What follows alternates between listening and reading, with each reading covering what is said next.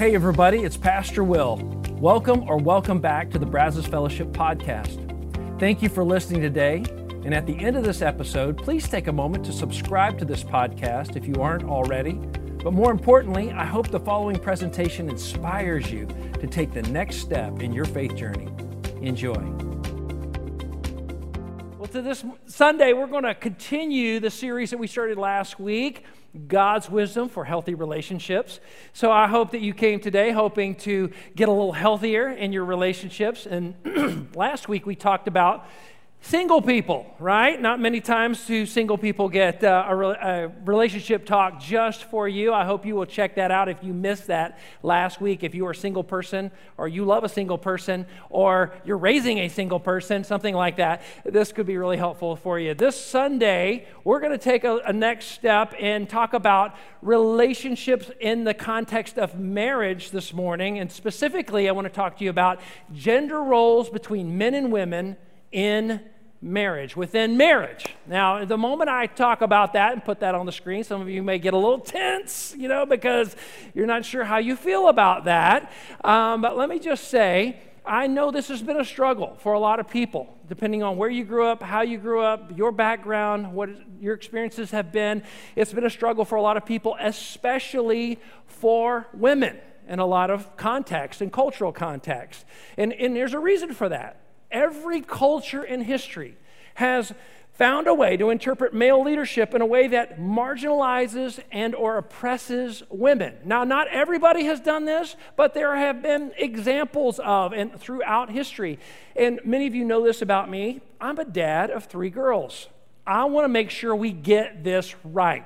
Okay? I want to make sure we go back and look at what did God actually say about gender roles in marriage. What did he actually say to men and women? We're going to start that conversation today, and I really hope that this is an encouragement to you. It kind of helps set the tone going forward for your marriage, or if you're a single person hoping to be married someday, this might help you to be able to know what to expect and what to look for in that future of that relationship. So, um, this morning, whether you would consider yourself or identify yourself as someone who is an egalitarian, you are a feminist, you are a traditionalist, you are a complementarian, let me just tell you when you enter into marriage, doesn't matter what your background is, when you enter into marriage, one of the inescapable, undeniable realities that you will experience is that men and women are different, right? It's an inescapable, undeniable reality. And I'm not talking just about physical differences, which obviously that is different, but I'm also talking about we see things differently. We process things differently. We have different strengths and weaknesses. And what I hope that you will see today is that those strengths and weaknesses are given to us not to be in competition with each other, but to be a complement to each other. That God did that on purpose.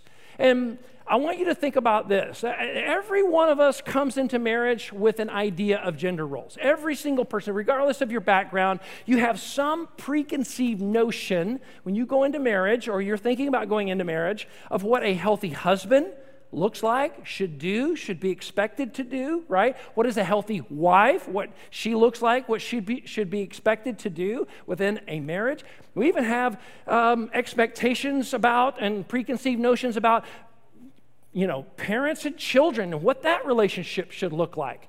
But let's be honest, all of those kind of um, presuppositions about marriage have been formulated in our mind by some pre existing experience. By and large, it's from our family of origin. It was the family you grew up with, good or bad. You know, it, it shaped you, didn't it? Some of you may have wounds from your family of origin. You love them, but man, they hurt you, and there was some unhealthy stuff that happened in the home. And if you're not careful, you will carry that old normal into your marriage, and you'll create a a normal there that is not healthy and can't be sustained and will wind up destroying your marriage. So you have to really take a look at this. We're also shaped by friendships.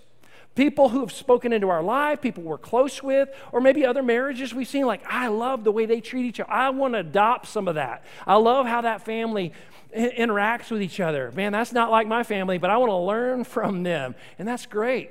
We also get influenced by influencers in our culture today, whether it's on social media, maybe it's uh, uh, a, a, blog that we read, maybe it's a podcast we follow, or TikTok, or whatever. You got this information that's coming into your life. You read their books, you listen to what they say, they influence you. Maybe it's media that you're, you're watching, movies that you watch that you love, right? Shows that you have binge watched. It is movies, or, or, or pardon me, music that you've listened to, and all of those things have messaging. They are all discipling us. And I'm using that word on top uh, on purpose. It's discipling us in a particular direction. It's informing our view of what gender roles look like and what marriage should look like. And that we come away with some very passionate, emotional positions on some of these topics. And let me just say something that we all know is true, but we forget sometimes when we get worked up about something. Is just because we're emotional about something doesn't mean we're right. it doesn't mean we're right. And so, what I want us to do today is take a step back.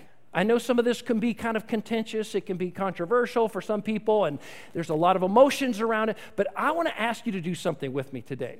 Regardless of where your background is, of what you grew up with, and what your preconceived notions are, if you would be willing for just a moment to suspend judgment on these roles of men and women and that you would be willing to be at least open to the fact that God intended gender roles to be for our good, that there should be a complement, there should be a, uh, a blessing that happens from men and women working together, right? So I'm not asking you to stop thinking.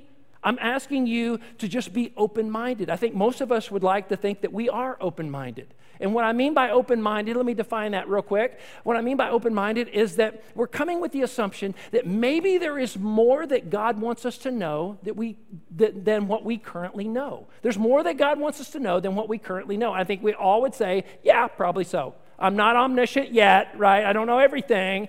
Um, probably there's some more God would like to teach me. So, this is where I'd like us to start today. So, we're going to start our conversation, this discussion, this sermon, all the way back to the first mention of gender in the Bible, it's actually the first mention of humanity in the Bible. In the first chapter of the first book of the Bible, Genesis chapter 1, starting with verse 27 and 28. Let's take a look at this together, all right? Here's what it says So God created mankind in his own, let's say it together, his own image, right? In the image of God, he created them, plural who is he talking about? Them. Male and female, he created them.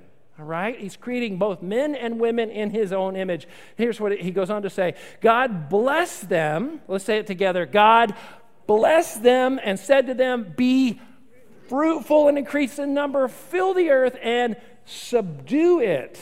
And put it another way, rule over the fish in the sea the birds in the sky and over every living creature that moves on the ground.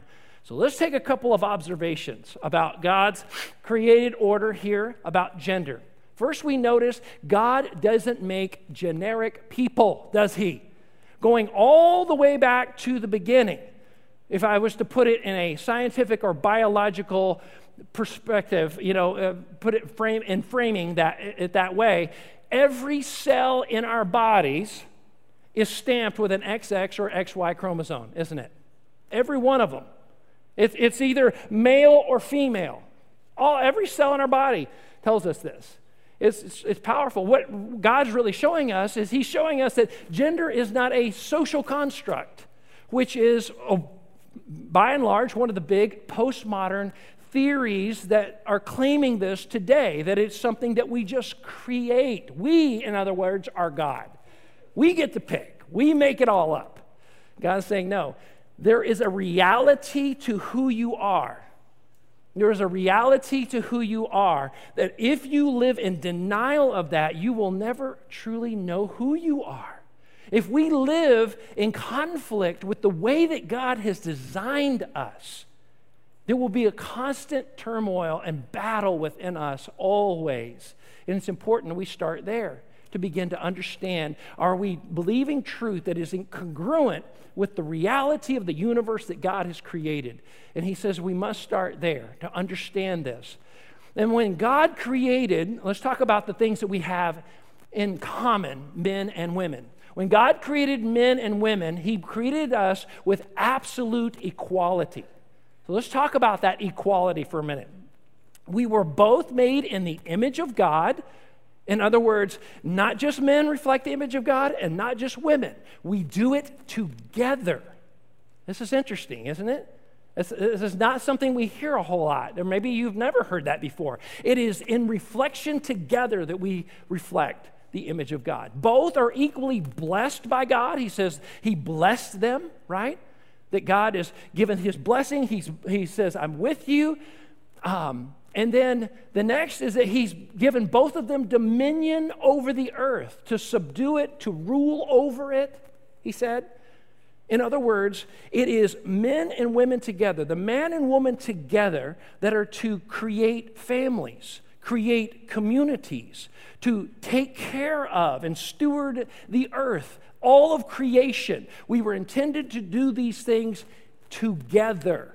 This is what he intended. And it's beautiful that this is something that we can only do together in complementary union with each other. This was God's intent from the beginning. And it's interesting, you see this reflected again in the very next chapter, in Genesis chapter 2, when God looks down, there's this, this is a short period of time, but between the time that Adam was made and Eve was made, that God looks down and he sees Adam by himself. And he responds, and, and one of the most unique ways, you, you might not expect this at all, but here's what God says in verse 18 of chapter 2. The Lord said, It is, let's say together, it is not good for the man to be alone. Now let's just take a minute to reflect on this. And I want you to think for a minute theologically, all right? a little deeper about this. This is a, a, a unique moment in history where God has created everything up to this point, and He said it's been good. All the fish of the sea, it's good. All the birds of the air, good, right? All the beasts of the field, good. Night, day, good. Light, darkness, good. It's all good. Everything's good. The first thing that's not good is this. And you may say, well, it's because Adam's, he's a stinking sinner, right? Like that's his sin. But guess what? Sin doesn't show up till the next chapter. The fall of humanity doesn't happen until Genesis 3. So he hasn't even sinned yet. He's got God. Like in a perfect relationship with God, you would think, well, he's got a perfect relationship. What? He doesn't need a woman. He's got God, right? But there is something about the way in which God made Adam. He says, it's not good. He's not complete. He's not done. Well, I'm not done, f- finished creating yet. So, God, in all of His wisdom, all of His power, His genius, here's what the second half of the verse, how He ends. Because it's not good, He says, I will make a helper suitable for Him. Right? A helper suitable. Now, I know some of you ladies are looking, I'm not crazy about either one of those words, helper or suitable, okay? I get it. I understand. But here's the, here's, the, here's the thing you have to understand. Anytime we translate something from one language to another, especially something like Hebrew to English, the translation's not going to be perfect. I mean, it's good, but there are some things that are missed. Any of you who are bilingual, you know that sometimes when you take things from Spanish to English or French to English or any other lang- language to English, it doesn't quite perfectly, like you have to have more words to kind of help fill in and color the picture more fully because there's some cultural stuff that gets missed sometimes. So let me unpack these two words that have been grossly misdefined at different points in history. So let's talk about this for a minute. First of all, helper. Helper comes from the Hebrew root ezer. It means to make up for what is lacking in him with your strength. This word ezer here, important to note, the majority of the times it's used in the Old Testament was used to describe God Himself as the helper of His people, that He was to help Israel. In Psalm 79 9, he says, I will be your helper, your salvation. I will atone for your sin, and I will make you right. I will bring all the strength necessary to bring you in right relationship with me, to make you complete in me. Right? He's saying, he's using this to describe what he's about to create next, who he's about to make next. That he's going to use your strength, ladies, to help make up for the lack in him. And then next he says, helper suitable. Now, this word suitable here is a compound phrase. If I were to translate it literally, it literally means like opposite of him. Like, like him, of the same stuff as him, but the opposite, the complement of him, right? Like opposite of him, like him, but the opposite or complement of him. Some, someone who is a complement to every component of him that is wired a little different, down to not just psychology, but even biology. There is a fitting together. I won't go into that, but you understand what I'm talking about. Everything is meant to be a complement between man and woman. Now, this is what he intended. Did it stay like that? Not for very long. What went wrong after the fall? Let's talk about it for a second. I'm going to sum this up. I encourage you to go back and read Genesis 3 sometime. Just read about the fall.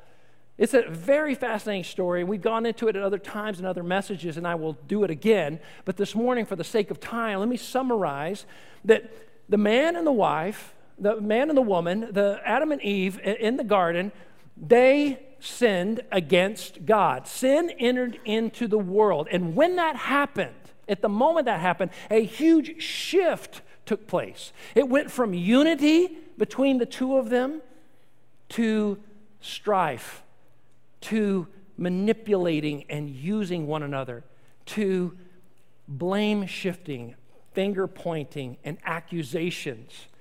No more was there this love and unity. Now it was, like I said, using and manipulation. The, the woman's love for her husband turned into, and we see this later in verse 16, God says, you, your, your desire will be for your husband. It's a Hebrew word that means the desire to want to control. He says, You will want to control. Wives, you want, there's something down, you, there, there's a tendency that wants to control your husband. And, and, and Men, your general attitude towards women is going to shift from love and willing the good for her, whatever the best is for her, to selfish lust and exploitation. It, in a way, if I could summarize it, it's each one pointing to the other and saying, How can I use them to get what I want? How can I use them to get what I want? And this has happened over and over and over through history, down to this moment of you hearing my voice, that people continue to approach relationships in this manner. And they don't even know it. It's subconscious. It's like just built into the culture. Like you just should get what you want. As long as you get happy and you get what you want from her, you get what you want from him, then that's a great relationship, right? very selfishly driven. And the moment I can't get what I want from you, done with you, I'm out of here. I'm going to go find somebody who will give me what I want. And we have this epidemic of the no fault divorce, or, and there's so many places it manifests itself that it's just, I'm done. Let's move on. I'm going to find somebody else. And this catastrophic cascade, avalanche of heartbreak and devastation to follow, and what it does to the kids. I grew up in a home where there was multiple divorces. It hurts. It hurts everybody. So this is what it does to us. This is what it does to us as a human race. So the question we ask is, okay, as we turn our focus to the New Testament of Jesus coming, as the Redeemer of the world, the Redeemer of his people, and the Redeemer of marriage and the roles within it. What has Jesus done to redeem these gender roles? What has he done to redefine or maybe to define, to, to return to the original definition that God intended? You see, Jesus did such a beautiful job of coming as a servant leader and as strength submitted. Both the male role as servant leader and strength submitted, a strong helper. He was both simultaneously. He set an example for all of us, for men and women, for husbands and wives.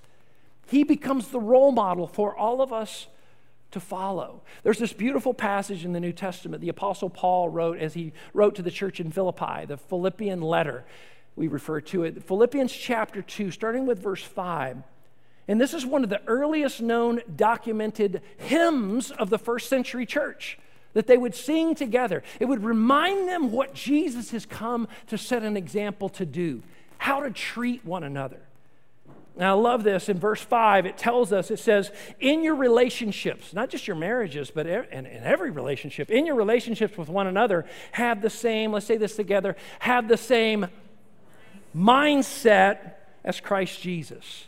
Have the mind of Christ to approach your marriage the way Jesus approaches you. And, and, engage that relationship the way that Jesus has engaged a relationship with you. And, and, so, how is that? What is that all about? What does that mean? What is he talking about? So, he unpacks what he means. He says, Jesus, who being the very nature of God, in other words, make no mistake about it, he was equal to God in authority and power, knowledge, every other way. All of it.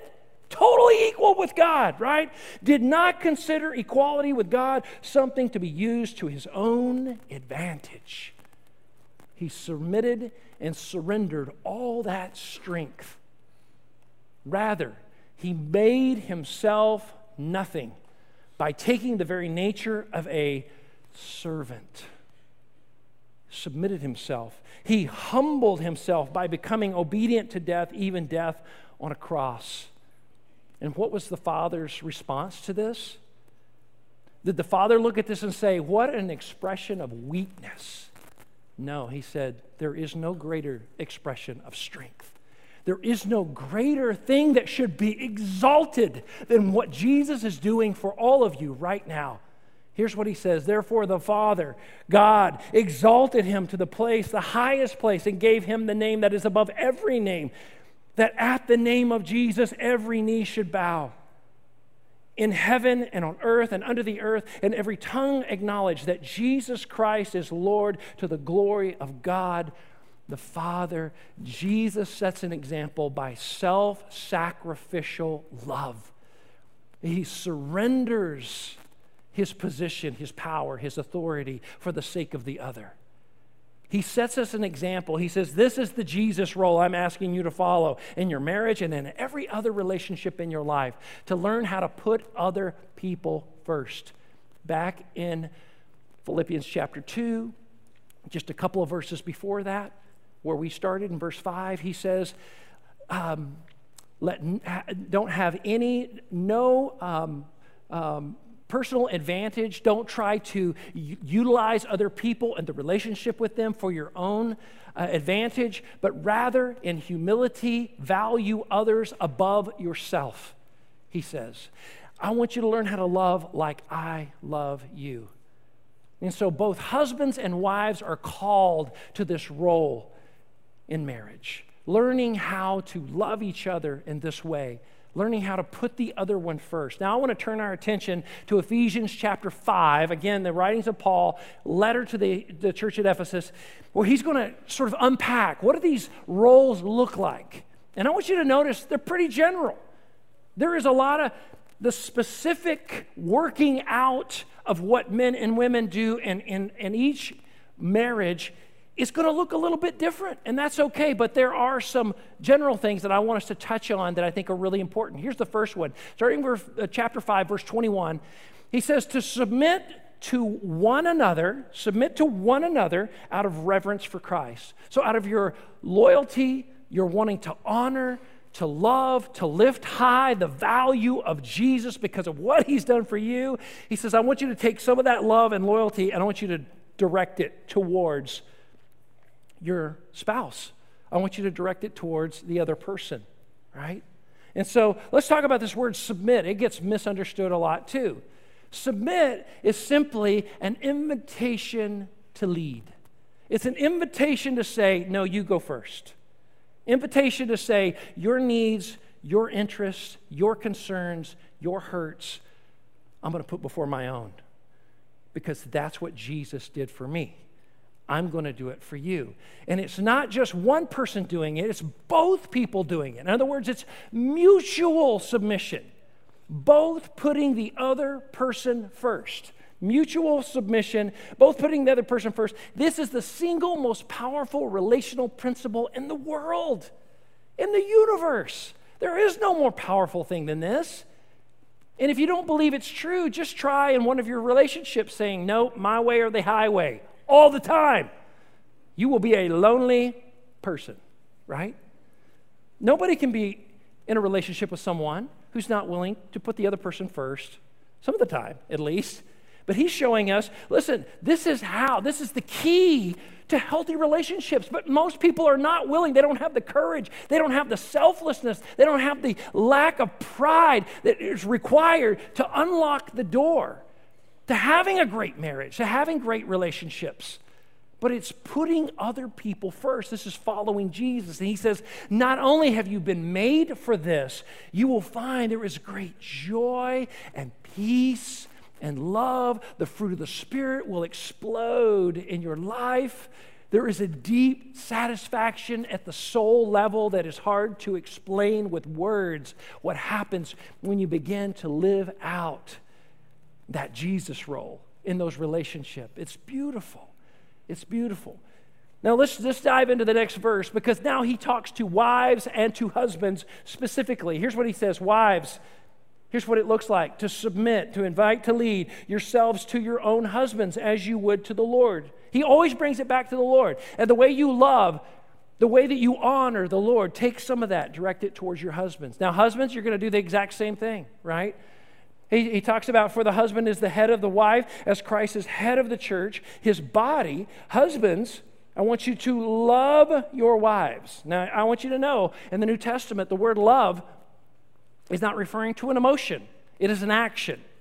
Jesus says, Love your enemy, right?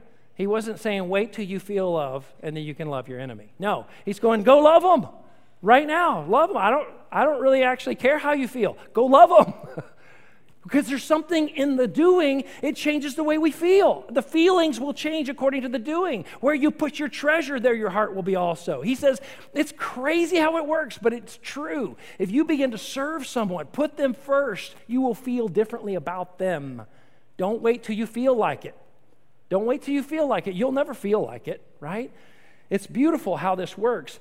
And he says, Husbands, love your wives just as Christ loved the church and gave himself up for her with a self sacrificial love, where each person putting the other person first, loving them sacrificially, servant leadership for the guys, and strength submitted for the ladies. That where we're working together, but there is mutual um, dignity, respect, equality, treating each other with value and as precious. This is what it means to have the Jesus role. Let's, let's talk about this for just a minute. And here's what I want to do I want to start by talking to the guys, because God started with the guys, all right? But I want to talk to the guys and challenge you with this Jesus role in the home.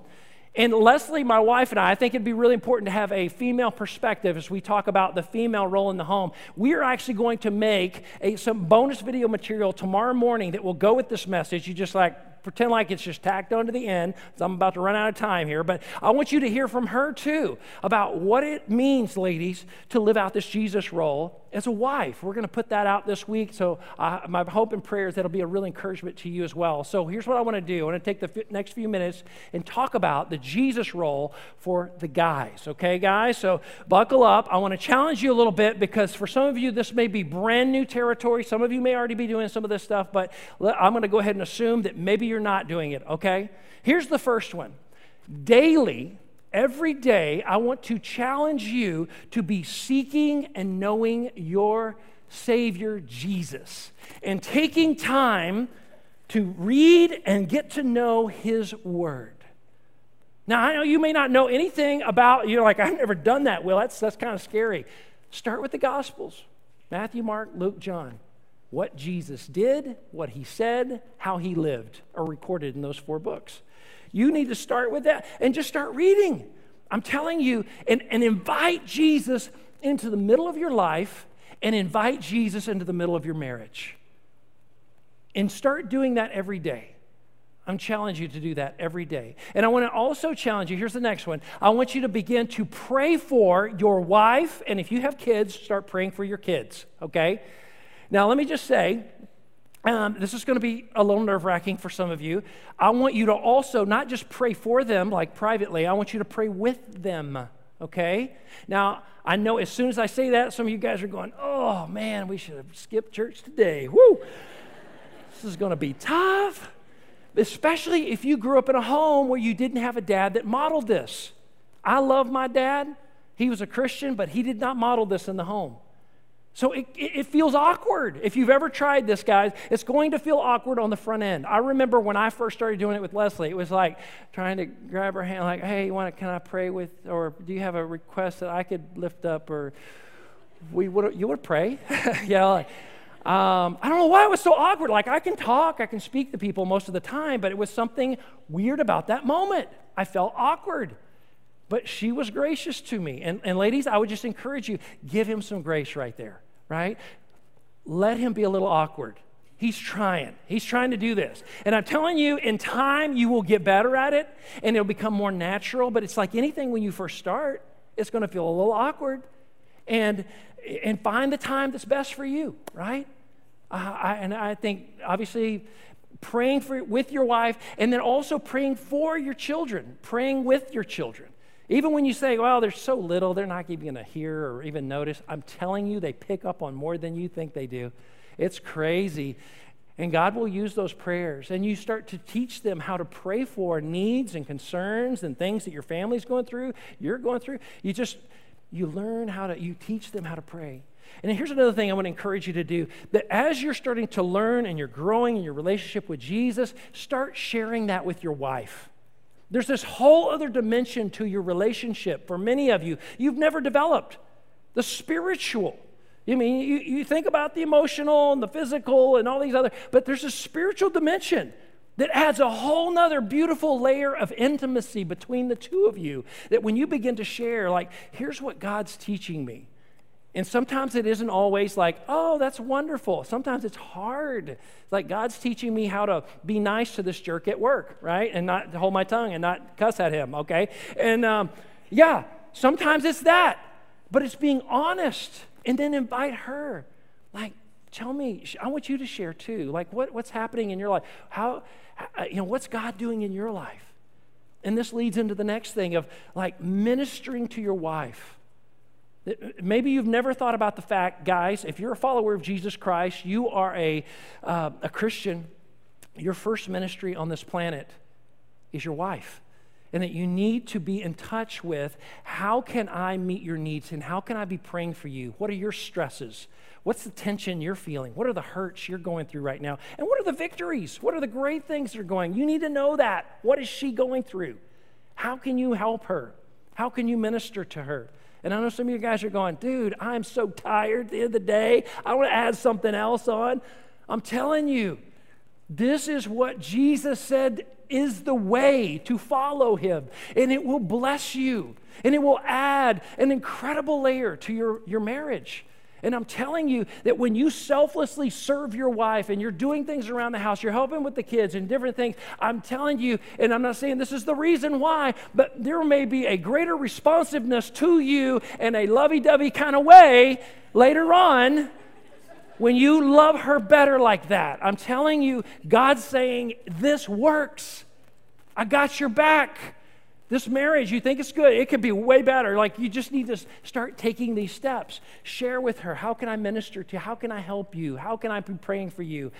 Man, I'm telling you, that's huge. And here's the last one I want to encourage you, you guys, make worshiping Jesus a priority for your family every week. And you don't have to always physically be here. Obviously, we stream these services every single weekend. Some of you are watching it right now online, and we are so glad that you're joining us. But I just want to encourage you to let your family have the blessing of being a part of the family of God. That these incredible people that pray for your kiddos and pour into them and care for them. And over here in the annex, the junior high and high school and our college ministry, man, it is awesome to have these other voices that are mimicking or, or echoing the wisdom of God into your kids' lives because I have testified to this many times how I will say something to my girls, but somebody else can say it and they're like, oh my gosh, the most profound thing they told us today at church. And I'm like, I've said that a hundred times. That's wonderful. I'm so glad. But you need, that's the body of Christ working right. It's beautiful, it's powerful. There's, there's this synergy, there's this beautiful um, power that comes from us coming together. So I just want to encourage you to make that a priority. So those are some steps. There's many others, but this is a great place just to start to help you guys to get your footing and begin to take that servant leadership role, that Jesus role in your marriage.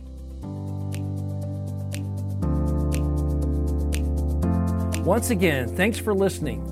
If you live in the Brazos Valley, we would love for you to engage with us at one of our weekend services. For directions, service times, and information about our fabulous children's and student environments, visit us at brazosfellowship.com. That's brazosfellowship.com.